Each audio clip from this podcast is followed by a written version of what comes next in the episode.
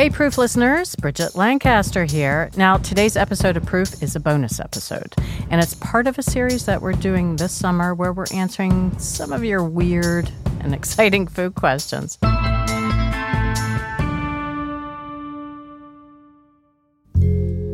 Now, today's question comes from at Ashley E. Lovato, and she asks If I fling cookie dough in space towards the sun, how long would it take to make a cookie?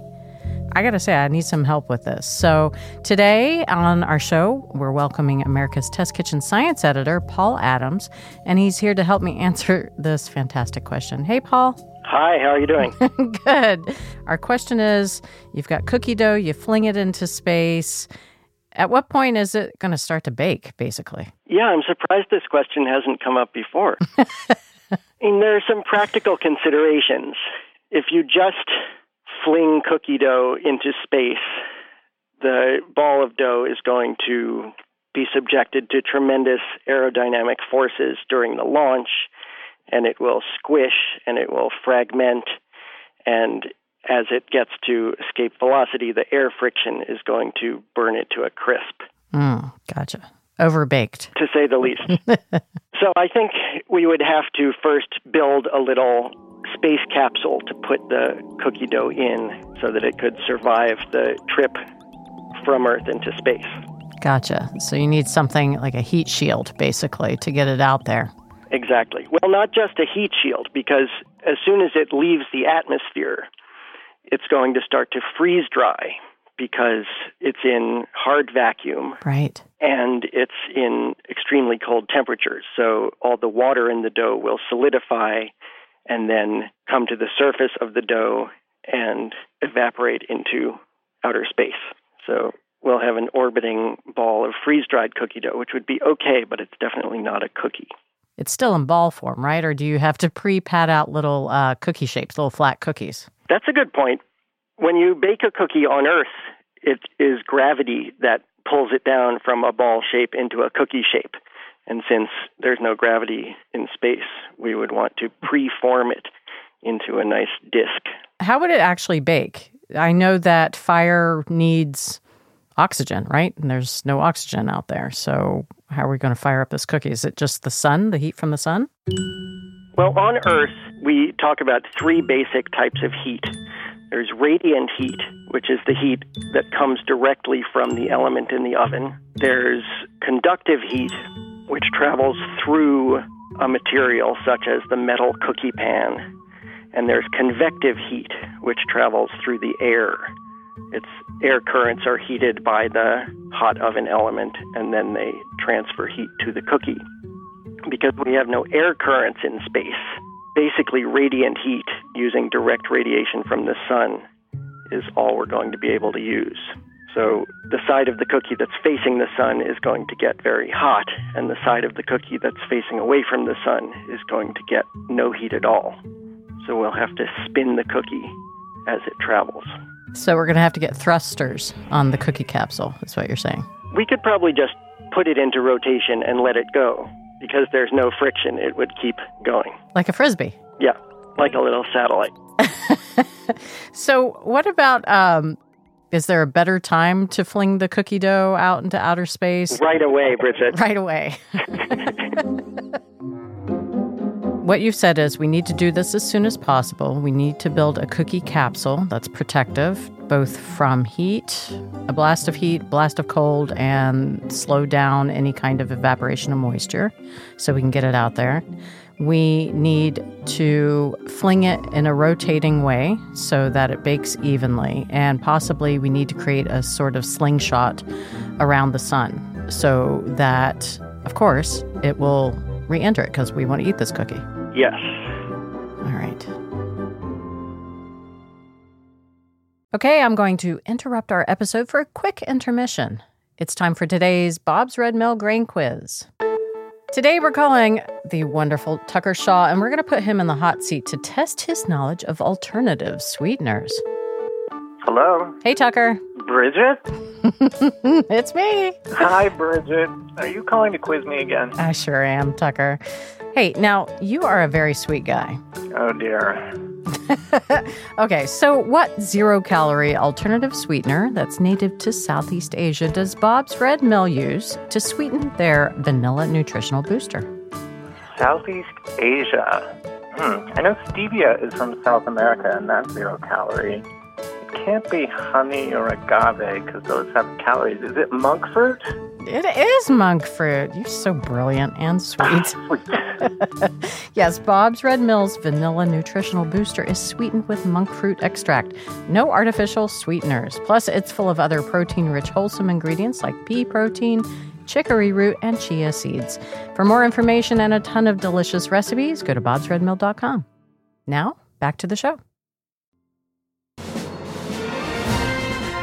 Now, because we take our job here at Proof very seriously, we also wanted to check in with a real NASA engineer, Dr. Marc Rayman, to see if it is within our abilities to launch a cookie into space and then to retrieve it baked. Now, Dr. Rayman is a chief engineer and fellow at NASA's Jet Propulsion Laboratory. He's responsible for NASA's exploration of our entire solar system. He was the chief mission engineer on the Deep Space One and Dawn missions. Welcome, Marc. Well, thanks for having me on, Bridget. I think this is a really fun question, and I love chocolate chip cookies. So, first thing that occurs to me is if you're going to put a cookie into space, you have to build a spacecraft to hold the dough in a pressurized container so it doesn't dry out in space. So, you need a whole spacecraft. And the spacecraft also has to communicate with Earth and perform all the other functions a spacecraft does so it'll operate safely. Is anybody manning this spacecraft? Do you see yourself in the craft with the chocolate chip cookies, or? I, I'm always happy to be in the vicinity of chocolate chip cookies, but as we get into this, I think we're going to find that this spacecraft is probably going to have to go truly where no man or, or no baker has gone before.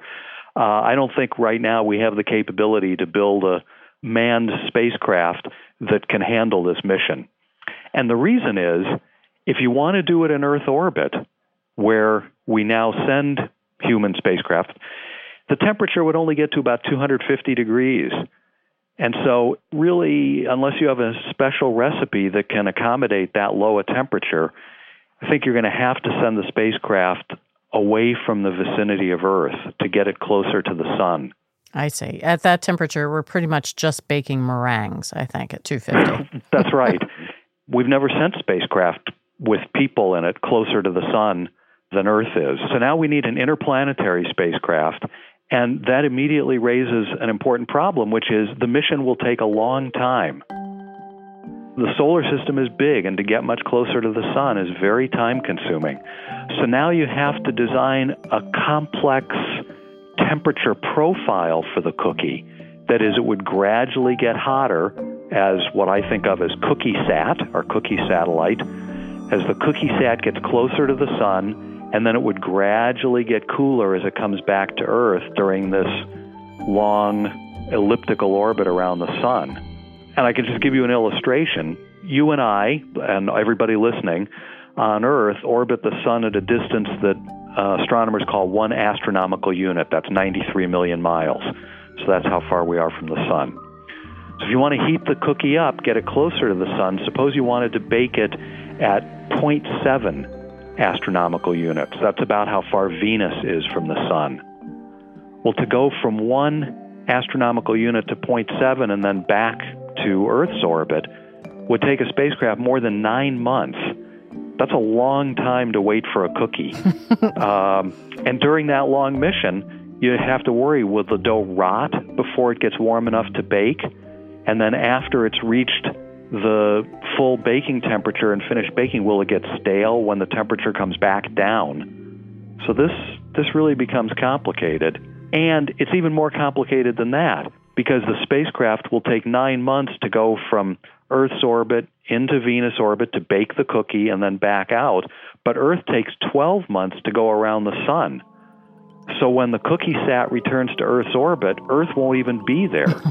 we won't have completed our, our annual loop. And I don't want that perfectly baked cookie to be uneaten, you know, stranded in space while our watering mouths are many millions of miles away. It's like missing an Amazon delivery. That's right. But an Amazon delivery of a uniquely perfectly baked set of cookies, I'm not willing to take that risk. Me neither. so then you could try to make a more complicated spacecraft, and one way to mitigate this problem would be to use ion propulsion to maneuver the spacecraft so it could have a shorter mission. And I bring up ion propulsion because I was actually responsible for NASA's only two interplanetary missions to use ion propulsion called Deep Space One and Dawn.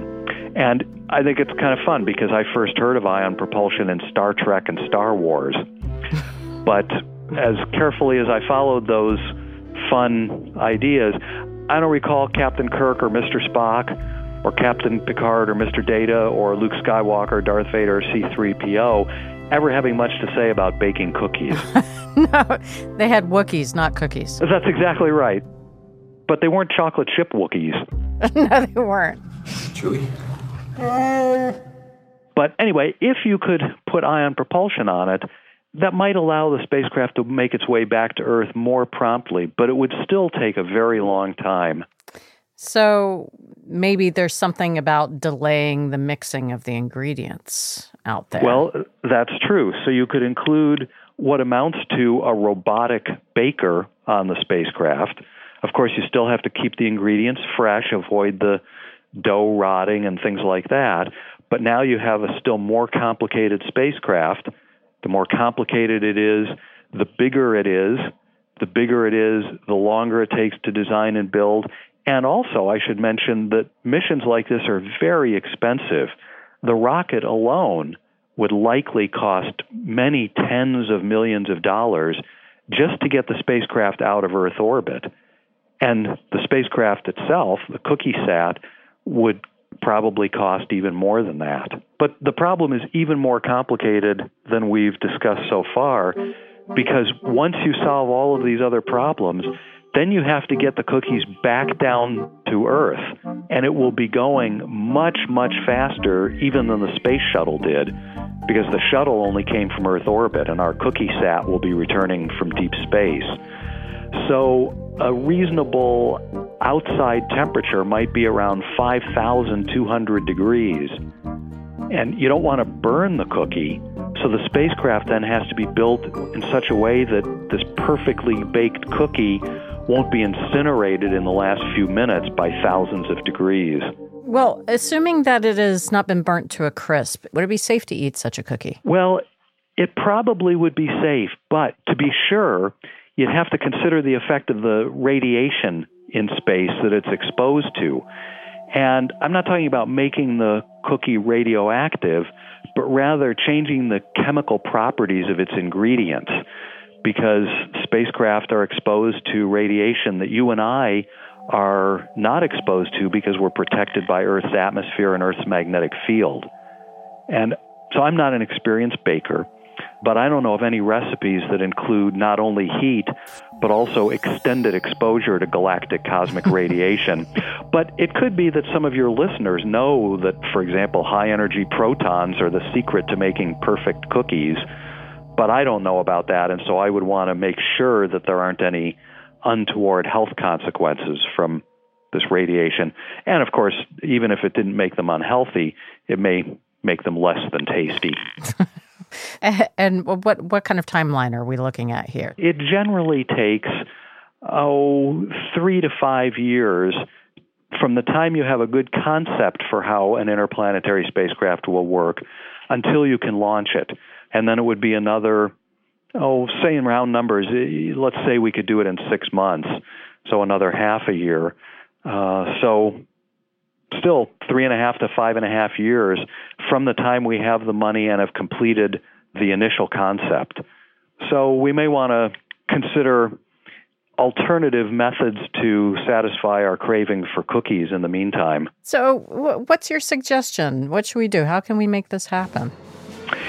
Well, if we really want to do it in space, I think we need to undertake a crash program akin to the Apollo program where we dedicate the full intellectual and technological, full scientific and engineering full resources of the United States of America and perhaps the whole world. In fact, this could even be a, a uniting goal among peoples of all nations to solve this significant challenge so that we can accomplish this, this wonderful vision.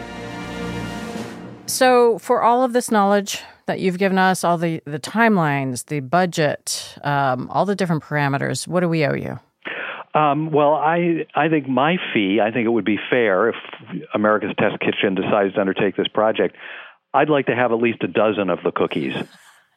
I think you earned that, and we'll make sure that you're there for that delivery. I can't wait.